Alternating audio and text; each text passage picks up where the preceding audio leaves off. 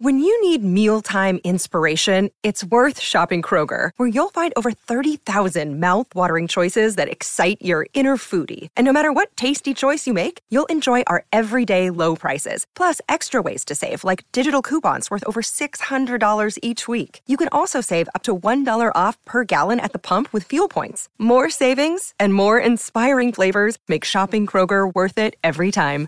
Kroger, fresh for everyone. Fuel restrictions apply. Life's so full on. I've been working on this deck for ages. These steaks don't cook themselves, you know. Life's good with a Trex deck. Composite decking made from 95% recycled materials that won't rot, stain, or fade. Trex, the world's number one decking brand. It's time to cast off on a new adventure. This is Real Adventures with Patrick Dangerfield and Aaron Habgood. For BF Goodrich, celebrating 150 years.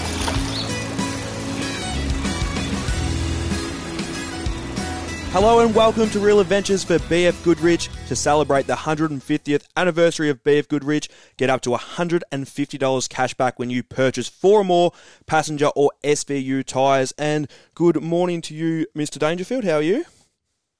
Morning, Redmond. I tell you what, my tyres are going to be in need of being pumped up once the uh, once the AFL season finishes because I won't have been home for about five months.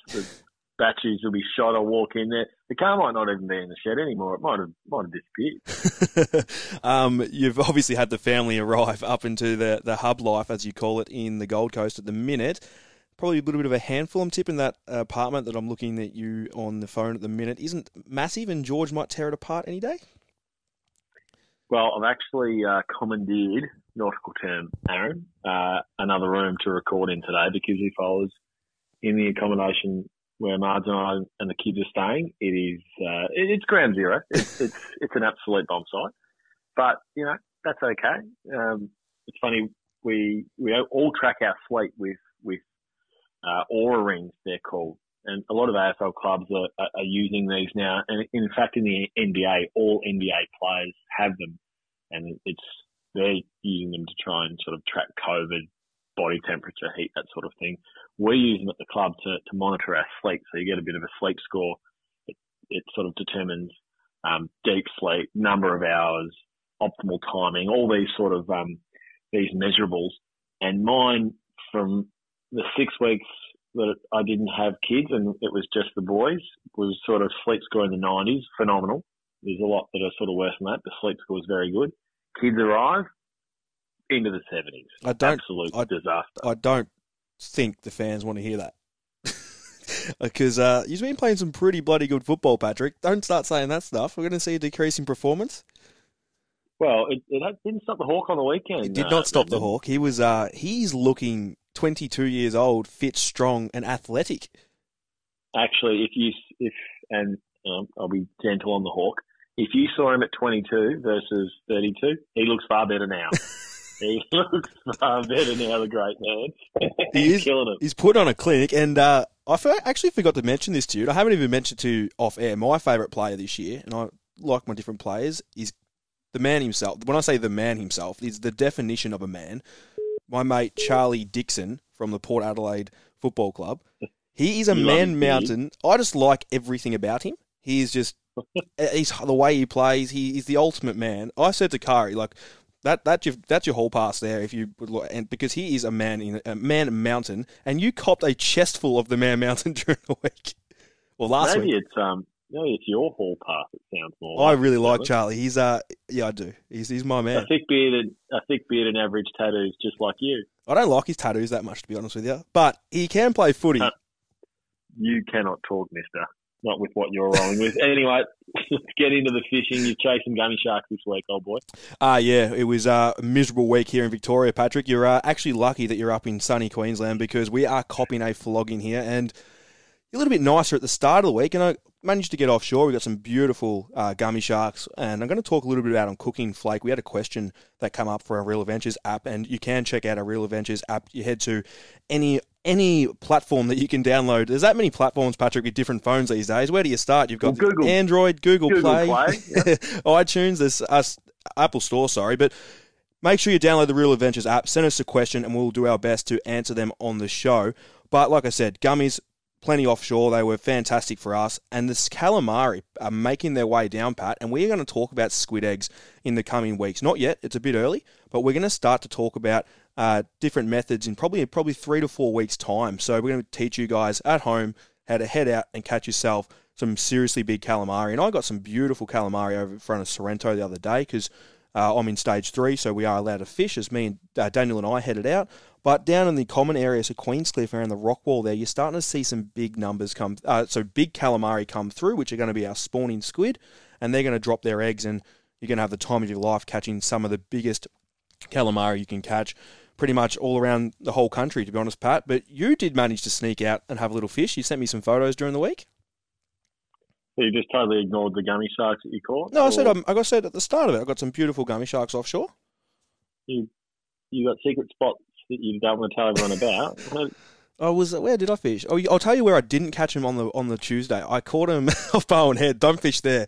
No, I got some beautiful fish down off uh, Sorrento the first day. Then Barwon Heads, I actually did donut. Uh, the wind was meant to be light, and Victoria did its finest work and produced me with a 20 knot westerly, which isn't very nice. and I couldn't even tuck up to Torquay because I was in a little a mate's little boat, and to push up there was going to be a pain in the backside. So we stayed around Barwon Heads there, and I'll, it's a great area where I fished there. We just got unlucky and we missed out. But um, like I said before, you did get out and have a little bit of a fly fish with your new rod. I'm tipping. Yeah, that or just escaping the children for a couple of hours, Redmond. Got, got up early. We actually went down to Currumbin, so about sort of half an hour from uh, Mantra at Southport, um, where we're all staying. So snuck down there into the river mouth there. It's a beautiful little spot. It's still commercialised, but doesn't have the high-rise buildings that the Gold Coast has. So um, it's a really great place to take your kids. It's got a beautiful river, river, river mouth there, if I can speak properly um, and actually caught some beautiful little bream just on on really small uh, saltwater flies, and randomly hooked some um, some mullet as well. So it was just nice to sort of spend a bit of alone time on that low tide, and then to sort of wade out into the water. And there's there's an absolute plethora of bream around Currumbin. It's extraordinary just the numbers. And as soon as you start to kick your feet into the sand and start to um, dig up some of the crustaceans that live in the sand, the, the the bream comes so close to you. The biggest problem is that they're actually sitting sort of three or four feet off your feet. So casting your fly that close is your biggest challenge. But that'd suit um, me down, Pat. I wouldn't have to cast too far. I'm sitting there trying to flick it around. it's a beautiful little place, and fishing. Obviously, I've found fishing early in the morning uh, around Gold Coast and certainly Queensland, just given the the weather conditions and how the wind does blow up, sort of in anywhere from sort of ten o'clock onwards it really does start, start to kick up. But we've had some great weather up here in terms of um, boating conditions. There hasn't been too much swell, so you just see a plethora of fishermen chasing all the tailor up along um, sort of the Broadbeach beaches and pushing right down to uh, snapper uh, right along the coast. There's, there's fishermen everywhere at the moment. Um, obviously, the, the signs are good with the amount of tailor being caught at the moment. You have you considered taking the fly out onto the tailor at all now that you know they're there? Not really. The, the rod that I've actually taken up just isn't big enough. It's probably, I think it's eight six, nine foot long. Like it's it's it's not massive. It is a freshwater rod. The only yeah. reason I actually took it, I took it to Perth when we were in lockdown and was just sort of practicing my casting. It's one of the things that you can do quite easily. Um, you know, without any line, you don't really need a leader on. You can. Um, I didn't want to put any nicks in my line, but it was more around practicing that. And then we didn't know we were coming to Queensland at the start of our initial uh, move into that Western Australia hub. So it was just by, by chance that I happened to have it up here. So it's definitely more suited to um, estuary fishing than it is saltwater fishing. But um, yeah, there's, there's been so many tailor. You did mention, oh, it'd have to be, how long you been locked down now? It'd be probably 10 weeks ago. You had a couple of the boys wanting to learn how to fly fish. Did anyone actually have a crack at it master? I think Gary Rohan wanted to have a go. Yeah, he's a big fan of his fishing, Gaz. Uh, so he had a bit of a crack at it. Crack at it. I think the the easiest people I've always found to to teach to fly fishing. I'm by no means uh, proclaiming I'm an expert, but are, are women because they actually listen compared to the blokes that think they know best and they treat it like a uh, like a stock whip or something. Gary, so I was, we picture Gary Rohan on the farm doing that. exactly. I was- You know, you're virtually working your elbow from 10 o'clock to sort of 1 o'clock, 2 o'clock at the absolute max. And then just having the patience to leave your line in the air long enough to then feed more line. And yeah, it's it's a great thing to get into. It really is. It's such an enjoyable form of fishing. So You just got to get a Um, Range Rover and a pair of Ray Bans before you actually buy your first fly rod. That's the big deal, isn't it? Well, exactly right. so um, once you've got that, then then you're all set. I've got a, a little question for you, Pat, and it's coming off the back of something I see on social media during the week. The oldest known living vertebrae known on the planet, which is the Greenland shark, which was located in the Arctic Ocean, and it's now a very, very young age of 393 years old, which has been roaming since ni- uh, 1627. Now, that's awesome. That That's pretty cool. Shark that's been around for over uh, 300 years. How, nearly 400 years. How in the hell do scientists know that? Because it's still swimming, and how you check a fish is by its ear bone. Do you reckon scientists are pulling our leg, leg there or what? I did say to you off air when we were talking about this. Maybe it's like a, piece of uh, timber. It's like a tree. Cut it in half and then just count the amount of circles, and that's how long it's been living for.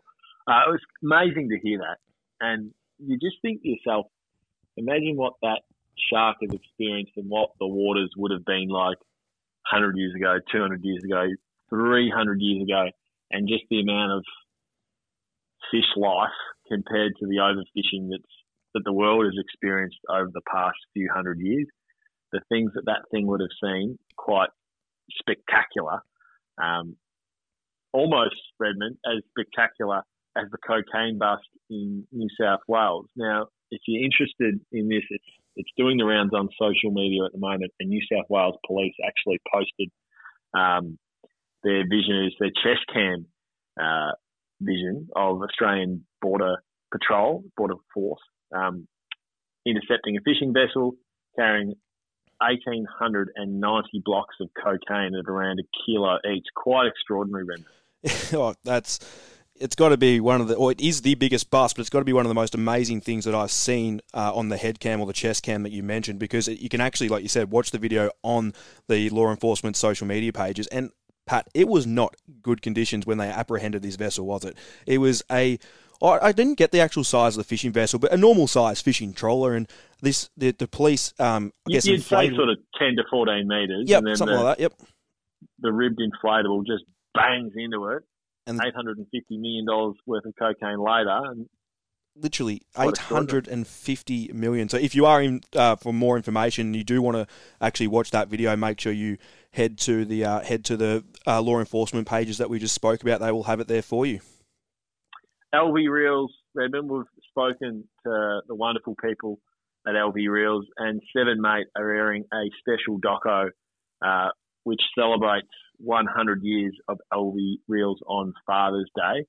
Um, it's been such an iconic Australian fishing brand. Your memories of Alvey? Oh, to tell you the honest truth, I didn't have a lot of experience uh, with Alvey reels, other than the fact that whenever you went to anyone's house as a kid, this is what I can remember of them: is everyone had them. So Dad had them, Yeah. Pop had them. That's how I remember them. And then obviously doing the research, and we've had guests on the show like you spoke about. You start to get uh, build a bit more of a relationship with them and understand the technology where they've come from to being where they are now. And Pat, we we spoke about it with the Alvey and how they were done. They were literally done for. Like how long ago? It, was it wasn't long ago, and they literally nearly had to shut up shop. And now it's great to hear that they are now going stronger than they ever have in the hundred years of uh, actually making the reels and the products that they have on um, that you can purchase. So that's great to hear. But Patrick, danger, the danger, the vessel, the one and only vessel you can have. It's going to be the danger must-haves for electronics. So basically, what I'm trying to say is, if you had the choice to fit out your boat, Pat, with all the electronics that you want on it, what are your four go-tos? Four to five go-tos. I'm going to give you a little bit of a head start. I'm going to say an Well, autopilot. before you start, before you start, we're going to go to a break because, as usual, you've run your mouth over time. So, luckily, I'm actually keeping control of it, and we're heading to a break, Redmond. We'll do that straight after the break then. Up next, the Social Club. You're listening to Real Adventures for BF Goodrich. And don't forget to download the new Real Adventures app. It has all of our latest podcast, fishing news, tips, and recipes. We'll see you after the break. You're listening to Real Adventures for BF Goodrich, celebrating 150 years. Welcome back to Real Adventures for BF Goodrich celebrating 150 years. Patrick, before we went to the ad break, I was about to go into another dis- another topic I wanted to discuss, and that was the ultimate boat for Danger's new boat that for must-haves for electronics. Now, Pat. Well, it's like it's lucky that I cut you off because, and this is what you need to understand, Aaron. When you put on mic set one, you are in charge of the show. You have mic set one at the moment. You're supposed to be the number one host. Keep control of everything, and this includes the timing of the segment. Just Now, get- how many times do I have to say to you, you're in control? I, I can't baby you and carry you through every single segment. Patrick, you just be quiet on your little headset over there because I've got the information for the punters out there. I don't care about time. If I get in trouble and got to cut a bit out, as long as the info's there, I can. Righto, you be quiet. We're going into your must-haves for electronics on the new Danger vessel. What are you? What do you want to put on? Now, I've got a couple of things that I would, I want you to get. So like when I use your boat, that it costs you money, not me. But Patrick, autopilot is that a must for you? I reckon this is. We're talking a little bit unrealistic here too. A little, a little bit unrealistic. Autopilot. Well, there's nothing wrong with a dream voting list. I think we all have it. Brendan, I'm building a house at the moment, the dream house that you start with and what you end up with. There's always compromises. That's that's life. But no doubt, autopilot on a seven and a half metre boat. I think you know we've des- we'll both design this this boat to be fair as our real adventures um, boat and something that we can trailer right around the country, whether it be chasing and targeting swordfish off Lakes Entrance or working up right up to Cairns like we did last year in a 750 North Bank. It's designed to go anywhere. So autopilot, without doubt, is a must. Simply with how um, the hours that we'll do if we chase marlin or chase tuna, just being able to lock into a heading and then sit back and fish if it's just the two of us, it's a must-have. Next one, radar. I think this is the bit of the, this is the biggest factor going around. Uh, but like I said, it's the unrealistic. So we're putting it on because when it is a bit rough, you can spend some serious money, and I'm talking tens of thousands of dollars on a good radar, and uh, you can pick But up bir- you can that. pick up birds from a distance away, Patrick. They can. And majority of the time, the fishing that we do, we're not necessarily reliant on birds unless we chase tuna. But you can certainly buy and purchase radars in that sort of 1800 to sort of two and a half grand mark, especially the Garmin one. So they have certainly come down in price. Whether it's something that we end up putting on there, it's a maybe for mine. That won't be the one I'm suggesting. Anyway, uh, trans- tra- transducer types. I'm going to make sure you have a one kilowatt high wide, and I also want you to have a two kilowatt uh, low wide because I want to do some deeper water, like you said, with the uh, with the swordfish. Now, talk us through the differences between the two because this is important. Most people, when they look to purchase a new sounder, are only concerned around the screen. Those that know fishing know clearly the most important part is the transducer, the clarity that it produces, and the difference that it makes in deep waters, shallow uh, waters. The live scope, which we've seen a lot of different brands adopt, has been a huge game changer. So, talk us through the importance of the transducer. So your one kilowatt and two kilowatt, they're basically the, the power. That's what's generating the power to actually give you the picture that returns to your screen. So you can buy a 600 watter, which is your average sort of, for example, start out unit you'd put in a boat if you're getting into boating. You could buy your, you probably get a Garmin unit and a transducer for a grand, couple of grand, to be honest with you, Pat. But oh, going into serious fishing, like your one kilowatt, so that's going to give you depth in a high wide from up to close to probably 300 meters but it's going to give you the when I say high wide, the beam on it, uh, depending on the degrees that you put it at, will give you a very clear picture of the fish that's going to be underneath you, and it's going to have the power to produce as the kilohertz to give you an accurate reading on your screen. Now, your two kilowatt. I want that in a low wide. So the reason for that is the two kilowatt, which is like I said, the power of the actual transducer itself, and then the the wide, the low wide. What that means is it's going to be a slower transducer picture going down. Uh, sorry, a slower return coming up and down, but it's going to be a, on the wide. So the LW part, so low and the wide, which is low wide. The wide part's going to give you the actual uh, cone picture down to the depth that you're going to be fishing. So the two kilowatts the power, and I want it uh, in the low. I don't want it in that high, so it's that high frequency beam pinging up and down really fast. I want it to be traveling down slow, so I get a very accurate picture in the deep water, and that's going to give me a potential picture of up to 800 meters. Say could be more, could be slightly less, depending on where you put it. I would be definitely recommending Pat for you to get a through hull transducer. I think it's gone of the days of uh, transom mounts as such. The reason for this is your through hull transducer is placed on the flush of hull, the bottom of your hull. So it's a flush fitting on the bottom of your hull. So you don't have any interference or with your picture on your screen than what you do with having a transom mount transducer, which has potential uh, interference from your wash, which is coming off your propeller and throwing it around.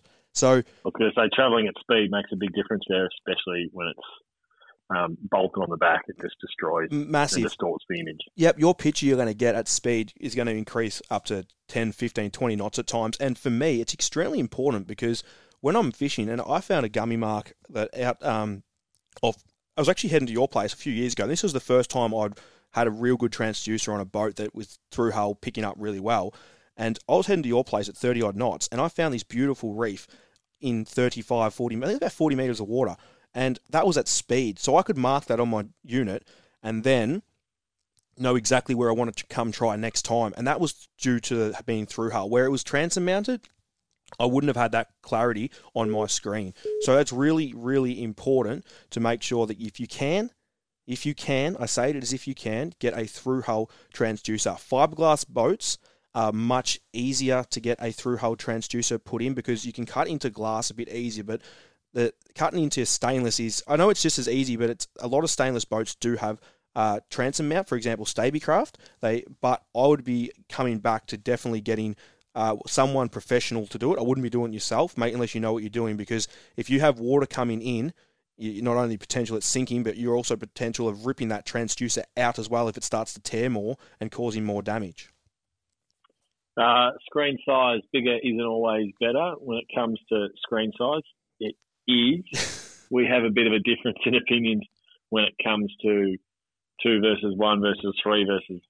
Well, I saw a boat the other day that had five separate screens in it, quite extraordinary. Um, what I'm thinking is the 8422, which is a 22 inch screen. It's the largest uh, unit that Garmin have. Most of these screens are fitted into Ship, know, ships, foot, ships, 60 foot Rivieras, but um, this new North Bank, its dash has been specifically designed for, for a 22 inch screen, specifically Garmin's 22 inch screen. It's the biggest in the marketplace. Um, I'm preferring one. You're thinking two. Yeah, I, I'm not going to say no to you getting that, but I, yeah, I definitely, that's big enough to do it. Like, if I had my ultimate, I'd have two of those things. That'd be nice. But I, the reason I say that, just traveling back and forward in between screens and the likes can be a bit of a pain in the backside at times. But I'm not. I'm definitely not going to be whinging with that. Pat, we've got a few questions for the social club, so it's now time for the social club. Just Sorry, Sorry. that's all right. We got. We're going to knock through them quickly. Uh, you're going to be asking the first one, I think, from Craig. Yes, Craig. Hi, Aaron. Coming into Melbourne when the COVID nineteen when COVID nineteen is over uh, to fish out of Werribee South. How far do I need to travel for snapper and some flatties as well, mate? Okay, Craig pretty. How I like to say it is, if you, we're going to presume COVID's over, Pat. That's what we're going to be talking about. Spending yep. time in the car will save you more time in the water. And Werribee South is a fantastic place to fish. Now, depending on when you're going to fish and where you're going to fish, it's about following the snapper. You don't just want to go to Werribee and presume that you're going to fish out of there and catch snapper straight away. If they're there on the week you're going, you're going to catch them. But if they're over at Carrum or Altona and there's patches of fish all through that area, that's where what I would be doing. I'd be trying to move and follow the reports, follow our salt guide stuff to where the fish are, rather than just predicting now, going, "Oh crap, I'm going to Werribee." I never ever do that. Like I'll make changes to trip. I'll make changes to trips on the day. So if I, for example, if I hear the barrel tuna at Portland, then all of a sudden a mate got none at Portland, but Port Mac really well in South Australia, I will make the sacrifice and drive an extra hour just to get to where the fish are because I don't want to be sitting out there wasting time.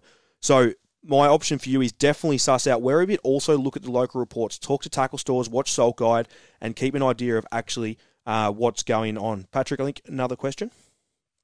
Yeah, next question is from Ted. Hi, Aaron. I do plenty of diving and I absolutely love it. What is the best time of the year to chase scallops in Port Phillip Bay.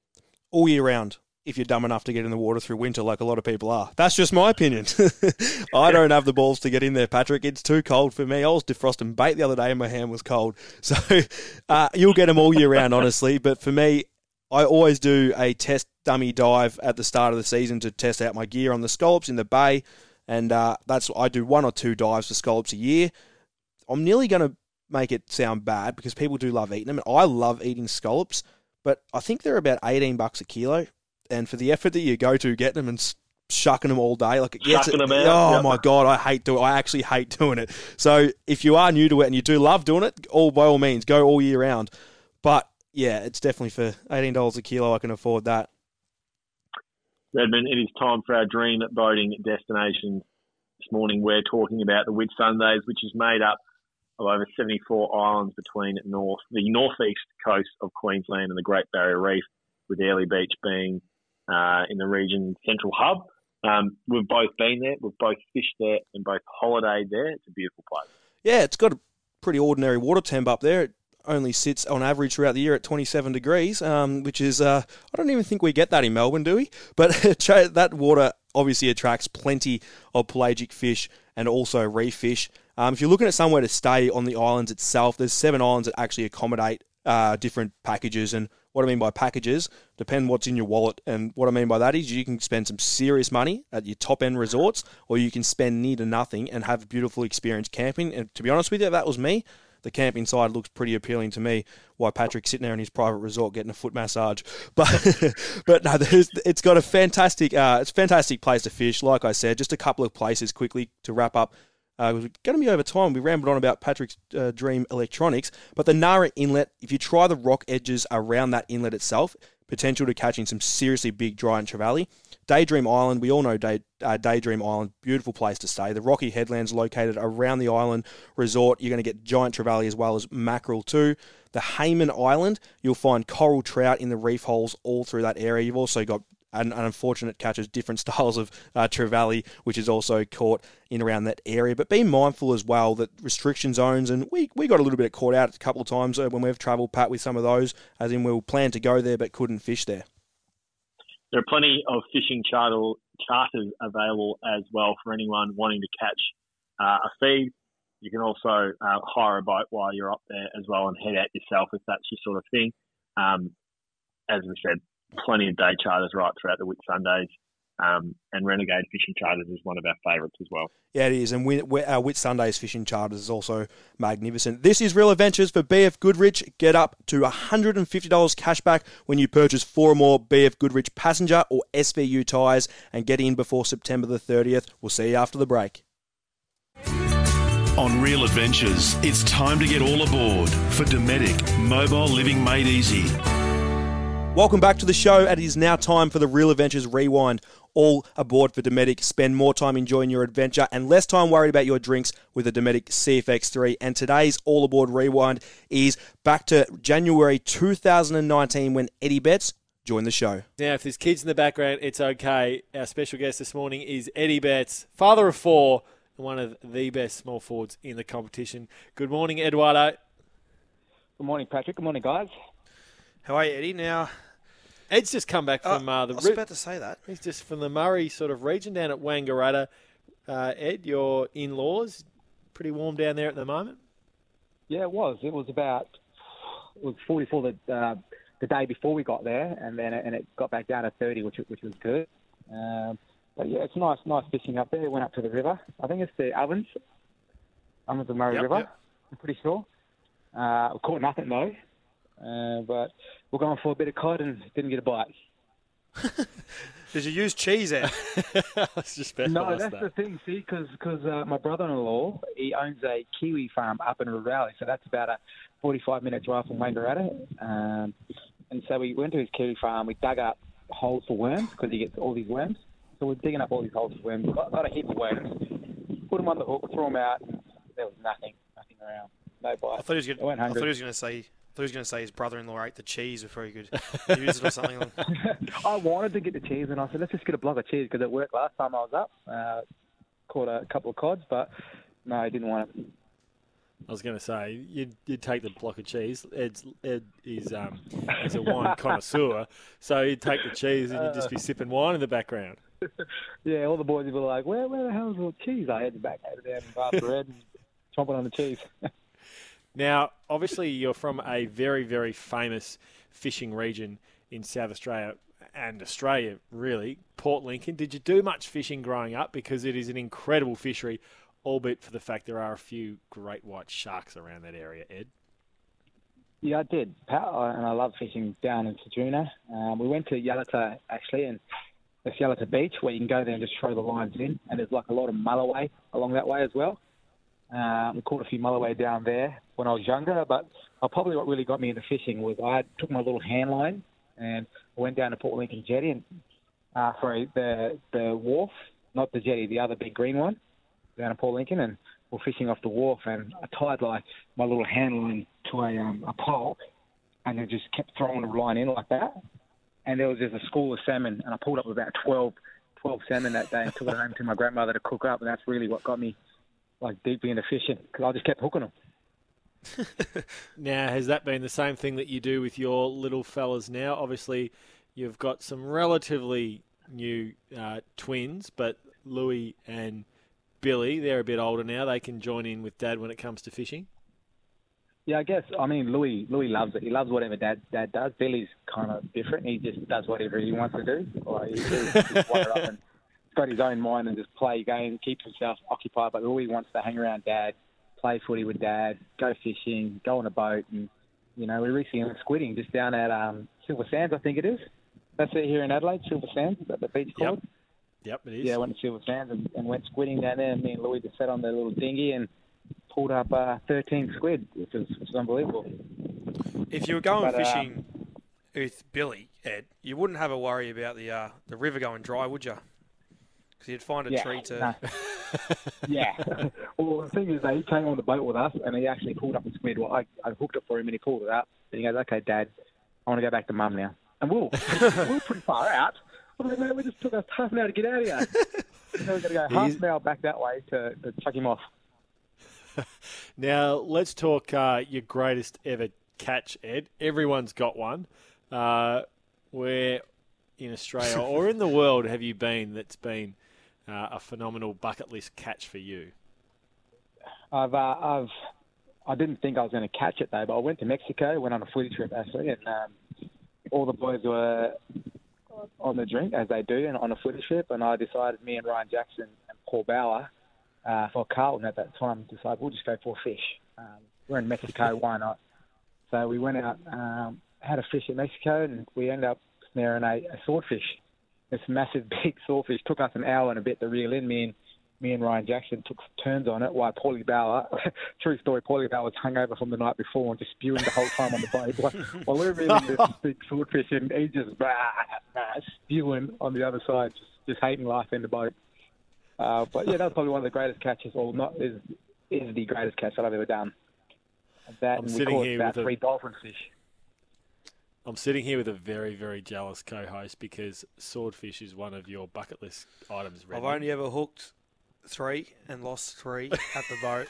One was, a, one was a monster. The other two were pretty nice fish, and uh, it actually annoys me a bit that you've done that, Eddie. He's good at everything, Eddie. oh God, you got a few dolphin fish done as one- well. I haven't done one thing. I'll tell you the truth. I haven't done one thing, and that's being on Paddy's boat. That's a I've on lie. the- Last I've been on, I've been on the smaller one, not the, the, new one you have, the, not Hey, the bigger one that you promised me on. Ed, you've got to be really careful. You've got to take your um, allergies tablets before you go out on it because the dust on it from sitting there just you'll ca- you will start sneezing. yeah, but I'll tell you the true story, right? I got drafted to Adelaide. You know, first person, first person I met was Patrick Dangerfield. Yeah, in the contract, you get a ride on Paddy's boat. Another year goes by, no, two years, no, three years. No, it gets traded. I'm like, wow, I'm never going to go for a ride now. And then, uh, you had to earn your year- stripes. Or the year, last year, the well, I'm trying to, but you, you went left us. so then end up going for a drive down to Moggs Creek, and he, he took us out uh, on the little one, not the big one, the little one. Yeah, which he's was nice. nearly Pat? Well, he's nearly got another little one which is arriving. Uh, when is it, Patrick? Thursday or last Thursday? last Thursday. The new Stabicraft gets in. Or got in. So that's Ooh. Ed. You've still got a few more sort of brownie points that you need to earn before you get on the big boat. But maybe the What is that, babysitting Georgie? Uh, uh, Yeah. I need to do, to on it. Now do. we don't want to. I, I did promise you I'd keep it just to fishing, but in just checking your games played, Ed, you're five off three hundred. Um, yes. for a young fella coming from Port Lincoln, playing at the Calder Cannons, um, being drafted in the pre-season draft, did you ever envisage that you would get to 300 games? No, no, I didn't, Pat. And uh, yeah, it's unbelievable. Just thinking about it, I actually was going through it the other day. Um, you know, just going through guys who played 300 games, especially the Indigenous guys as well. Uh, we're looking at you know, Adam Goodes, Michael O'Loughlin, Gavin Wanganeen, um, Shaun Burgoyne, and Andrew McLeod. And so the five of those names, you know, that's I, I've, I feel embarrassed joining that that company of, of names because they're, they're unbelievable players. And um, yeah, I guess I, to, to be honest, I just can't wait. Uh, and I actually looked at the fixtures. We're actually playing um, Gold Coast, I think it is here at uh, at Adelaide Oval at round five, and um, we play Carlton round seven. And I always, I always imagine playing 300 games against Carlton. Against Carlton. Yeah, so I can't put into anything in Spain because I don't want to do that. Miss three games Um, and just get back. Well, I don't think you you know mentioned some illustrious names, but I don't think if you added up all their leading goal kickers that they'd equal your six-time leading goal kickers for two different clubs plus three All Australians. It's not bad, Ed. Yeah, I don't I didn't think about that, uh, Pat. Yeah, maybe you should start passing. Pat does. I, I, I do pass Patrick. I've given you some in, in the time that you've been around. Uh, but yeah, no, it's it's an unbelievable achievement. And, uh, yeah, I just can't wait to to basically get out there and play. Actually, to be honest, I love the game. I love footy, and I, I'll play till my body tells me I can't play anymore. Um, I've got two years left of my contract running at um, Adelaide, and Pat threw a contract at me at the end of that to come to Geelong, and we'll see what happens. Just sit at the feet, and I'll be playing deep by then, Redmond. So Yeah, yeah, you're just, playing just deep. around Hawkeye, yeah. what These about two are as bad as each other. I tell What you. about South Australia, Ed? Um, have you been out fishing for snapper over there? Obviously, it's one of the best snapper fisheries in Australia. Have you had time, or the or the four kids and uh, and Anna keep you pretty busy? No, I did, Pat. I actually, um, I actually went out with Andy Ottens. He, uh, one of his friends took us out on a boat. I think you might know him, but I forgot his name. That'd be rookie. That'd be Um, rookie. Yes, rookie. That dude. Yeah, took us out. We- that dude. yeah, That we, dude. uh, we caught a couple of snappers. I caught the biggest snapper there. I put it on Instagram, and you actually commented on that photo saying, "Any close to the camera, Ed, and it would hit it." you know, try and make that photo the, the snapper look big. You hold it at a certain, certain angle, and Yeah, um, it's all about it's all about Tricks of the trade, Ed. Tricks of the trade. well, I tell you what though, like these these guys over here in Adelaide, when they fish, they got their own territory. I didn't know it was that territory over here, and they got Yeah, like it's like when someone comes in.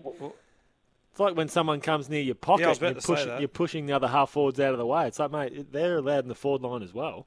Yeah, I know. And like I was fishing with with, with, with the guys, and they're like, "Ah, "There's a boat. Boat's like nearly five k's away." It's like a little thing in the distance. I'm like, "Oh, they're coming here. We've just got to just try to change out so they don't come near us. We'll just drive away a little bit, knowing that this is our spot." And like it's it's weird how they do it. Like they're very competitive.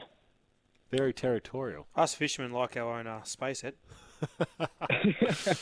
Yeah, but but it's great. You know, it's funny you say that. I got a message um, two days ago about going tuna fishing today um, down at Victor Harbour. They a few guys that I went squidding with down at Silver Sands offered me to go down tuna fishing, uh, but I couldn't because I got stuff on today.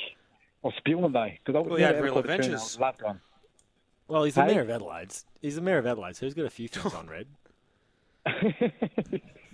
well, after you left it, Paddy. You and Hey, Ed, before we let you go, uh, AFLX is heading up. He's coming up on us very quickly. You are one of the captains. You're the captains of the Deadlies. Uh, Yep. When's the draft and uh, who are you recruiting? Can you give us any sort of inside information before it all kicks off? I can, Patrick. I just uh, looked at my squad last night. Actually, I got an email from, from the AFL, and my squad, it's there's about 50 small forwards, two midfielders, one tall back, one tall back, and that's it. So I'm going to have to get these small forwards to play key or, or play tall back or something like that. Because, uh, uh, yeah, and I looked at the squad that you guys have to pick with, and it's unbelievable. I'm coming up against it. So Is he making excuses already, Pat? Ed's going to play No, I'm half not back making this game. excuses. I'm just, trying to, I'm, just, I'm just trying to work out which small forward I'm going to play in the midfield to play on Patrick and Nat, Nat Fyfe and the Cribs. It's safe to say it's going to be an attacking me, I won't be up there. I won't be up The there. I'll be just forward, forward and off. But it's The going to be thing with- The good, the good thing with the competition, Pat, is all the stars are playing, isn't it? They are, and they don't come any bigger than Eddie Betts. Ed, thanks for joining us this morning on Real Adventures, sharing your passion for fishing the outdoors and, of course, footy. You're an absolute star. I love. Well, I don't like playing against you. That's a lie. Love far preferred playing with you. But thanks again, Ed. You're a champ. thanks, guys. Thanks, Pat.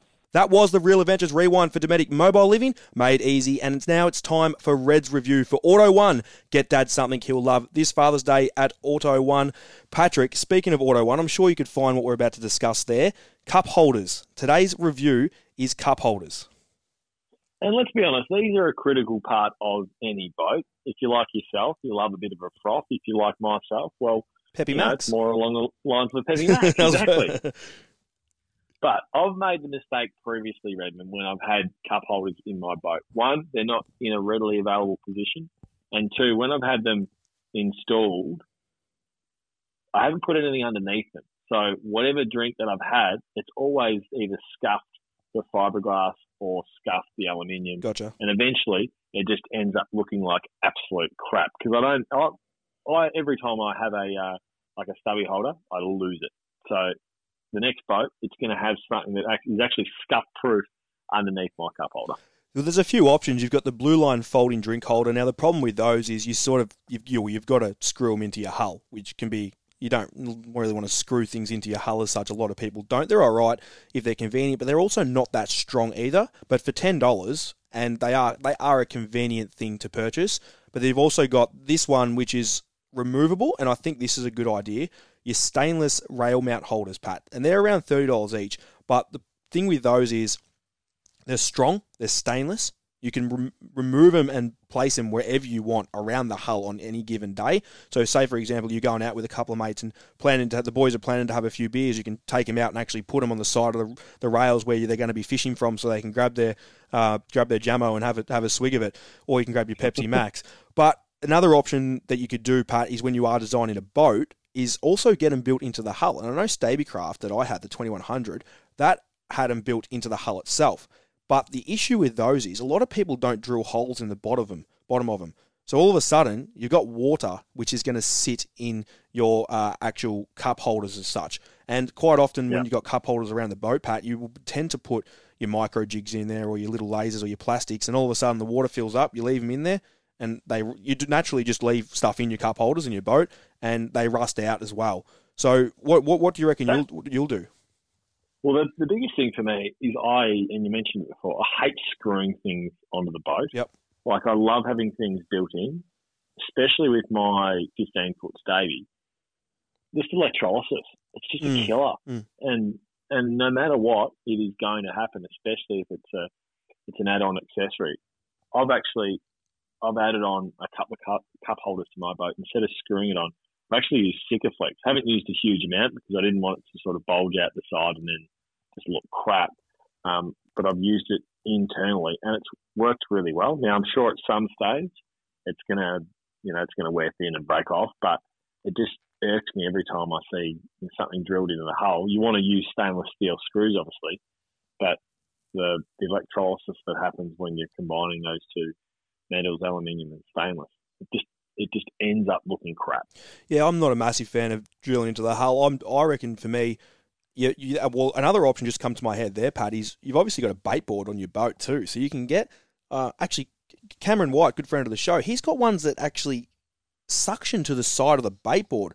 And they haven't moved. I'm just thinking literally off the top of my head now. So they're another option, ones that actually suck to your bait board. And let's be honest, here in Victoria, you're doing 90% of your fishing at the back of the boat. And I I know it's, it's people go, oh, you always do your fishing at the back of the boat, but that's not true. If you're up north and you're in rivers and, and the likes, a lot of the time you're walking around uh, centre consoles, and so put these where you actually are convenient for the day you're heading out fishing for whatever it's for. And like I said before, suction cup, you can actually remove them around the boat.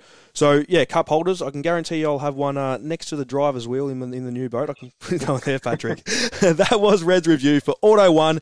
If your dad really loves cars, then Auto One's the number one place to go this Father's Day. You're listening to Real Adventures for BF Goodrich, celebrating 150 years. Welcome back to Real Adventures for BF Goodrich, celebrating 150 years. And before we get into Red's tip, Patrick, I'm not sure if it's going to be allowed or you're going to get chased out, but you are heading back to Adelaide. I don't know when in the next couple of days. I think to play on tomorrow, today, The next couple of hours. When do you leave?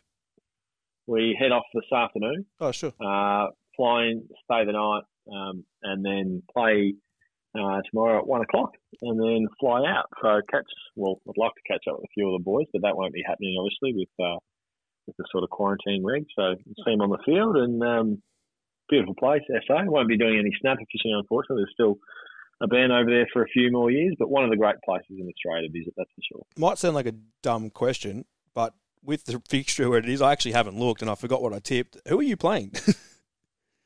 Adelaide. oh, you are going we out. we had we played Port last week, mate. I thought you were in Geelong. before. Oh, I am, but it's COVID, mate. You don't know who we're going to be. One minute you're in WA playing against Brisbane, then you're back over in Gold Coast. Now you're in Adelaide playing Adelaide. You played Port. Where'd you play Port in Gold Coast last week?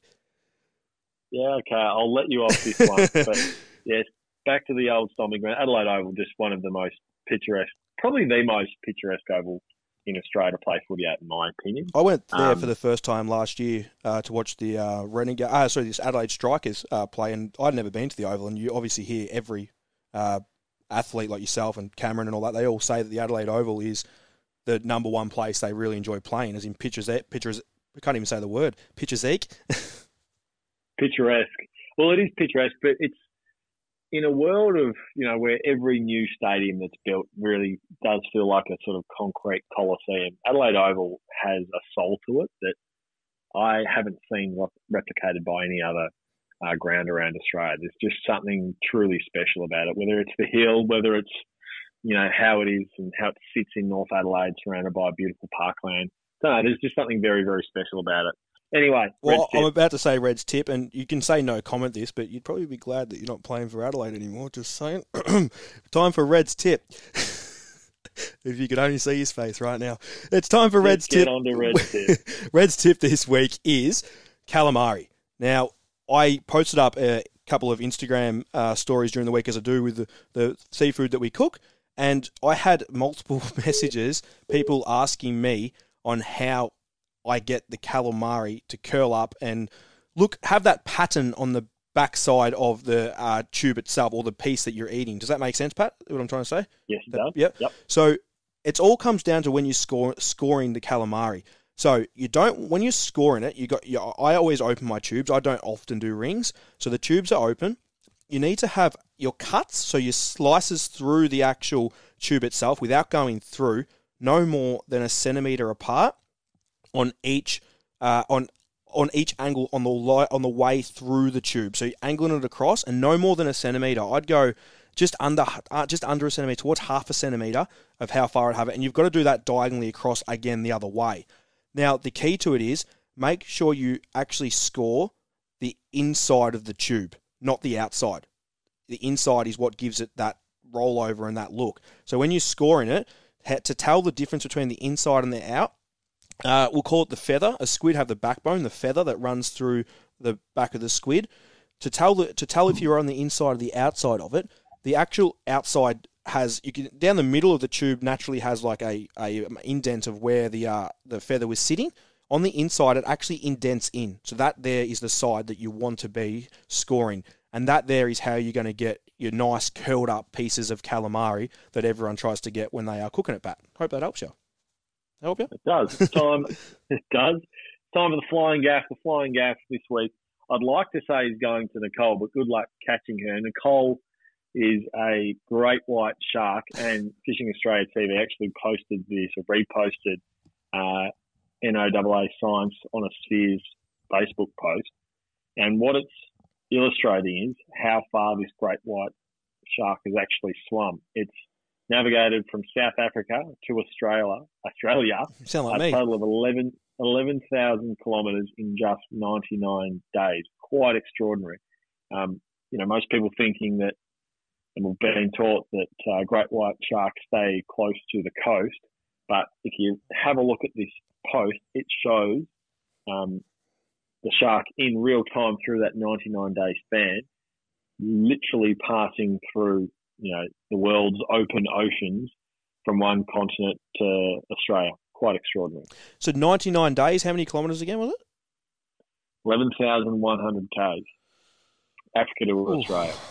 Good luck, like you said, trying to fly. You're going to need about 55 flying gaffs to get that thing anyway. But you've been listening to Real Adventures for BF Goodrich celebrating 150 years. Patrick, you're about to get on a plane. I don't know what I'm going to do today. I might kick back and do nothing like I do every other day. But this is the COVID world we live in. Everyone stay safe, and we'll see you next week.